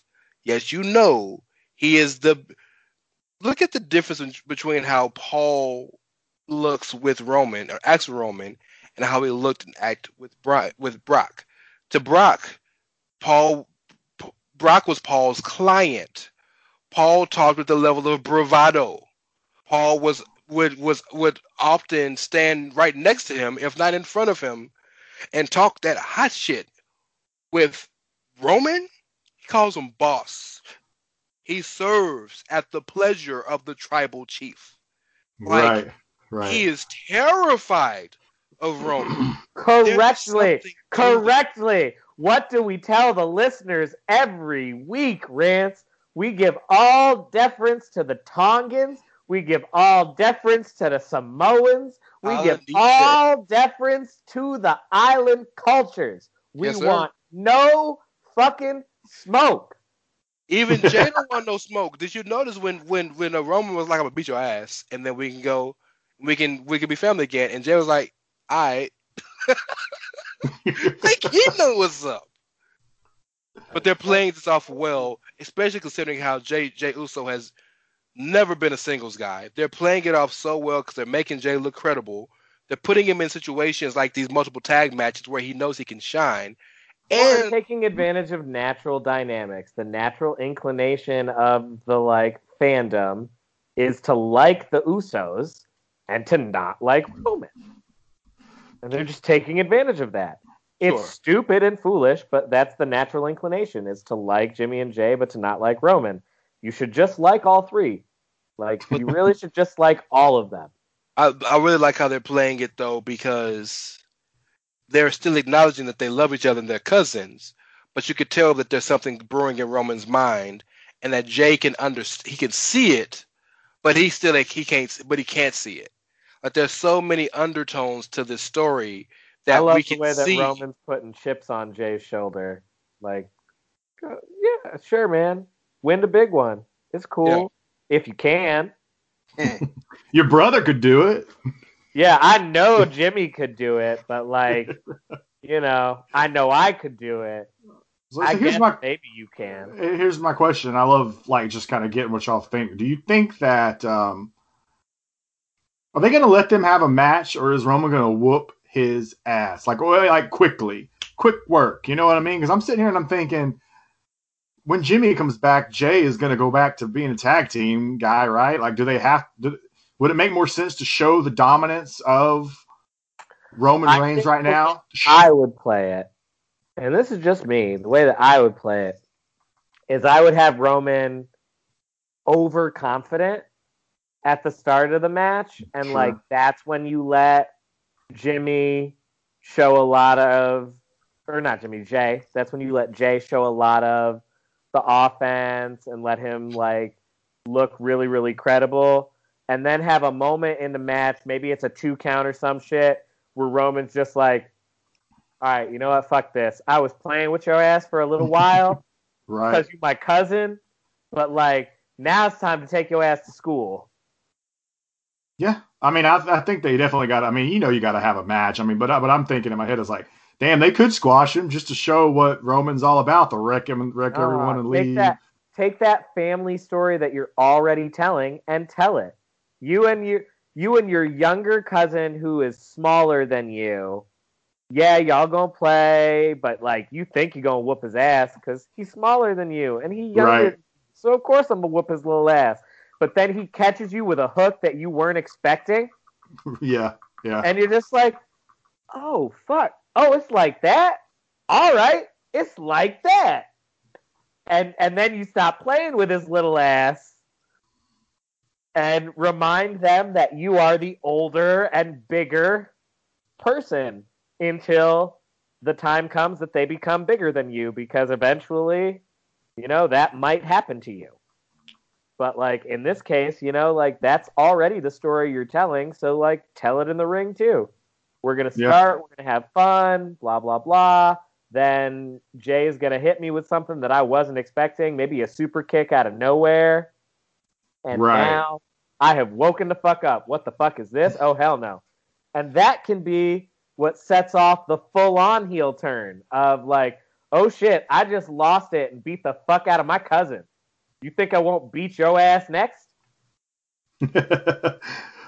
yeah, I like it. I, I do think it'd be a great way to like if they really let Roman, like you said, catch him and then literally just whoop his ass. I think it would be the perfect way to say, oh, because Rance was just mentioning that he hasn't really done anything super heel yet. And this would be the thing, like you whooping your family, like beating your family member down, and put everyone on notice, like you said. So I, I agree with you. I mean, I, I think you know Jey's a great wrestler, so why can't they should definitely he should get some shine for sure. So Rance. Um. So yeah, now we got uh, and the other major thing was Bayley and Sasha. yeah, Uh, Bayley finally turned on Sasha, and uh, last week she gave her Eddie Guerrero promo in the chair.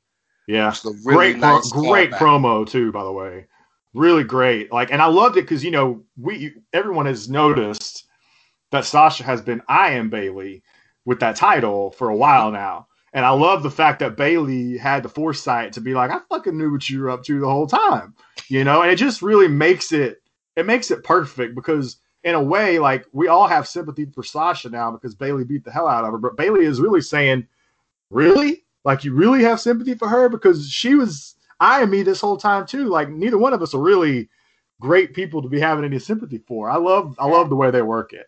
Well, as we pointed out earlier in the show, for whatever reason, especially in WWE, the heels are always the one with clear motivation and right, understandable arguments. definitely, Like definitely. baby faces never are like they're always arguing for like, oh well, I deserve this because it's what's right. Fuck, fuck, fuck, what's right? Sami Zayn is right. yes, he is. I never lost this title. A pandemic happened. I went home. You gave the belt to someone else. I'm back now. This is my shit that I ain't ever lost. It- it's, Yeah. it's interesting how they're able to play off the pandemic and create great storylines. You know what I mean? Like it's been really well done, especially on the SmackDown side with Roman, because that's the same beef. I mean, you know, he never lost a title, and then he never got his championship match because he had to go home. Like, so I think you know they've been working it real good on that side for sure.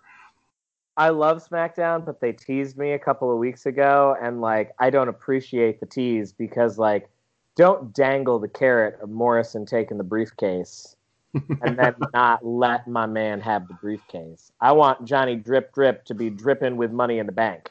Well, the the story that they're telling is they got Mandy traded because Otis wasn't trying to get the briefcase away from Otis. So we'll see. We'll see how that works come Friday because Otis is pissed. His his peach is gone to the other show.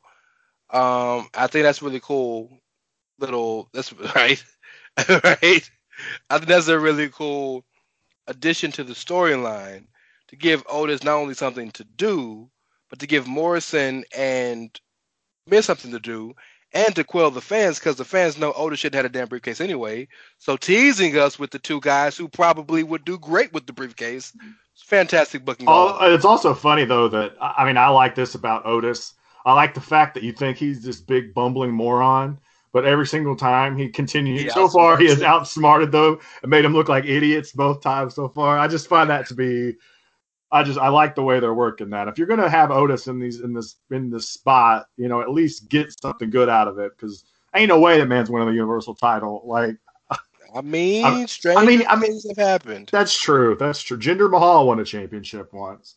Well deserved, by the way. I But- mean, Vince McMahon was the WWF champion. Like, I'd go one better. Vince McMahon was ECW champion and Roy Durag. Doug Vince is the greatest Vince ever. also, also, also, oh god.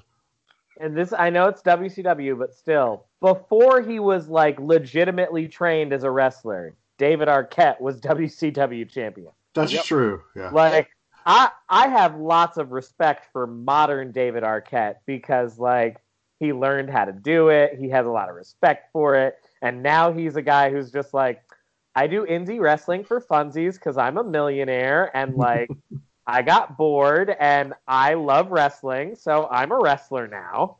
You, Yeah. you know Arquette gave gives a fuck about the sport when he agreed to fight Nick Gage. Yeah. That's in when you know match. you care about the business.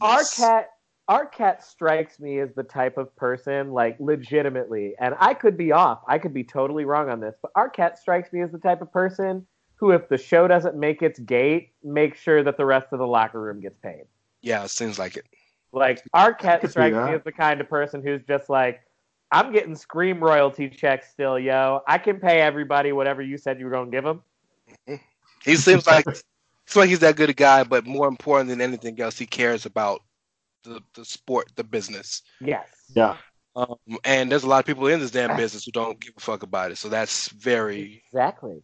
it's very Exactly. That's that's one of the only things I respect about Billy Corgan because like Billy Corgan's on a lot of fuck shit, but like one thing I do respect about him is he does pay his workers when he says he's gonna. well, that's big. You know, what we, we were talking about with Yang with just basic human worth. Yeah. Paying somebody when they deserve to get paid is basic human worth. Yeah, Yeah, no doubt. is though like we're a wrestling podcast and this is real y'all that's why we got to put it out there like the fuck thing is there's a lot of promoters that don't pay Here's a hot dog kid. You're right. shit fuck here's a hot dog ask lance storm why he stopped working for ecw because he didn't stop working for ecw because he wasn't happy there Most of the guys there, paul, yeah. paul missed one check. Paul missed one check. Lance said bro you miss another check. This is dunsey. Paul missed a second check. And lance got a call from eric. He and had three championships in like three months. Yeah, and I'm about to say, I was just about to say, like, kilos and under we've been talking all of the, uh, we've been talking all the, um, the old school stuff tonight, and I was uh, as soon as you mentioned Lance Storm and going like I'm just like every time I think of Lance Storm, I always think of all the championships with the Canadian Canadian flag sticker over the. the can, the Canadian Heavyweight Championship.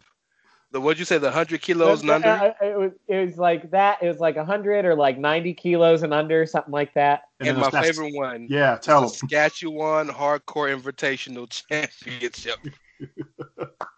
Oh, I'm sorry. The Saskatchewan Hardcore Invitational title. Get it? Oh my god. Saskatchewan Hardcore Invitational title. invitational title. Yeah, Shit. This is a Canadian. This is a Canadian rules match. Oh, dog. The match with him and Mike Awesome, the Canadian Rules match at New Blood Rising in Vancouver, is one of my favorite matches ever. Dude, that entrance is still like one of my favorite entrances of all fucking time. Like, and, and the best part is Lance knew it was going to happen and tried to explain to them that it was going to happen and that they should adjust its position on the card because it's going to fucking happen. yeah. They didn't listen to him. But he was so like he was so taken aback when he did the uh can can we be serious for a minute? Like you could see like he was almost tearing up like cuz people were so over for him and like they even brought out Bret Hart at the end just to say fuck it Canada. Like, it's, it's great stuff. Um, we got anything else? Because if not, Kyle, you can take us home, brother. Um, all right, y'all. I mean, you can find me on Twitter at Dr. S'mores. You can find Brother Carl on Twitter at. Outsider Curvin. You can find Brother Rance on Twitter at. Outsider Curvin. It's Ray Cash. R A Y as in Mysterio. C A S H as in dollars. Black Lives Matter, sir. You can find the show on Twitter at at Outsiders Edge CS at Outsiders Edge. Give us the fucking handle. You know what? We speaking of old school stuff. I will get you a replica Saskatchewan hardcore invitational title. And I'll give put it in a brown paper bag, and Carl will light it on fire. Yeah, I'll- that sounds like a great idea. um, we are part of the Chairshot Radio, Chairshot Radio, which is part of the Chairshot Media Network, where you Always use your dick. and Head. Always, yeah. Look, it's all ahead, right? But Yeah, always use your Their What, what does everybody want? penis. Um, ProWrestlingTees.com slash chair shot. Hashtag journalism. show. show. Um, shout out to all of our friends at uh, Ricky and Clive. Um, but remember, y'all, we here at the Outsiders Edge are some increasingly less young gentlemen out here doing everything we can to make it in this world. And sometimes we're going to share our shit takes, like um, who we think is going to win the G1, because, I mean, let's be real, nobody knows but Gedo. Um, and other times, we're going to give you our real takes. Like, if you're not here for Roman versus Jey, then, like, what the fuck is wrong with you? Uh, but no matter what, y'all, we're just out here chasing our dreams. And, like, you've got to respect that. Because cause if you don't, well, this week I checked with Rance's kids, and according to his girls, we still don't give a fuck. So my girls, my girls cuss in front of you? Really? Did you I me? mean, Uncle Kyle's not revealing the secrets, but uh, we love y'all, and uh, thanks for listening. We got problems. I didn't speak to my children. I mean, talk to your kids then. That ain't my problems.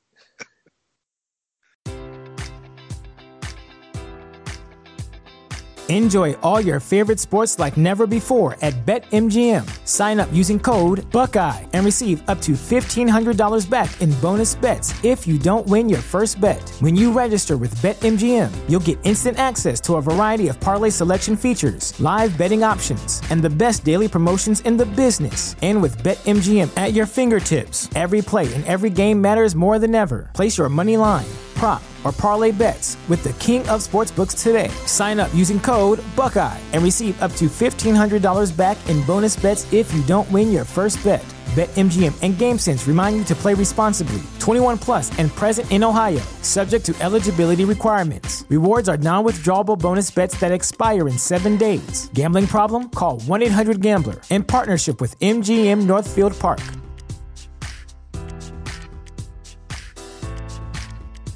You know how to book flights and hotels. All you're missing is a tool to plan the travel experiences you'll have once you arrive. That's why you need Viator. Book guided tours, excursions, and more in one place. There are over 300,000 travel experiences to choose from, so you can find something for everyone. And Viator offers free cancellation and 24 7 customer support for worry free travel. Download the Viator app now and use code Viator10 for 10% off your first booking in the app. Find travel experiences for you. Do more with Viator.